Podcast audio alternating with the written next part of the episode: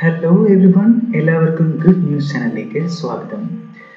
Smart ഫോണുകൾ നമ്മുടെ ജീവിതത്തിൽ വളരെ വലിയ ഒരു സ്വാധീനമാണ് ചെലുത്തിയിരിക്കുന്നത്. അലാറം കലണ്ടർ എന്ന് വേണ്ട എല്ലാ സാധനങ്ങളും സ്മാർട്ട് ഫോണുകൾ കൈയടക്കി വെച്ചിരിക്കുകയാണ്. അടുത്ത കാലങ്ങളിൽ തന്നെ നമ്മുടെ കാറുകൾ തുറക്കുവാനും അടയ്ക്കുവാനും നമ്മുടെ സ്മാർട്ട് ഫോൺ യൂസ് ചെയ്യാമെന്ന് പറഞ്ഞാൽ അത്ഭുതപ്പെടാനില്ല. ആൻഡ്രോയിഡ് ഫോണുകൾ വഴി തങ്ങളുടെ കാർ ലോക്ക് ചെയ്യാനും അൺലോക്ക് ചെയ്യാനുമുള്ള ഒരു സാങ്കേതികവിദ്യ പുറത്തിറക്കിയിരിക്കുകയാണ് ഗൂഗിൾ ഗൂഗിളിന്റെ പിക്സൽ ഫോണുകളിലും സാംസങ് ഗാലക്സി സ്മാർട്ട് ഫോണുകളിലുമായിരിക്കും ഈ സൗകര്യം ലഭ്യമായിരിക്കുക എന്ന് ഗൂഗിൾ പറഞ്ഞു. ഡിജിറ്റൽ കീ എന്ന ആശയമാണ് ഇതിന് പിന്നിൽ. കൊറോണ വൈറസ് ഇപ്പോഴും ഒരു ഭീതി സ്വപ്നമായി നിലനിൽക്കുമ്പോഴും കൊറോണ വൈറസ് കാരണം നല്ല മാറ്റങ്ങളും സംഭവിച്ചു എന്ന ശാസ്ത്രജ്ഞരുടെ കണ്ടുപിടുത്തം.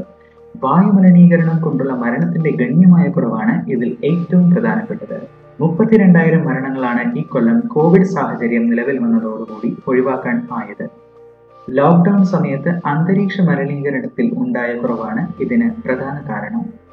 പതിനെട്ട് മുതൽ നാൽപ്പത്തിനാല് വയസ്സ് വരെയുള്ള ആളുകളുടെ വാക്സിനേഷന് ഓൺ ദ സ്പോട്ട് രജിസ്ട്രേഷൻ സൗകര്യമൊരുക്കുകയാണ് കേന്ദ്ര സർക്കാർ.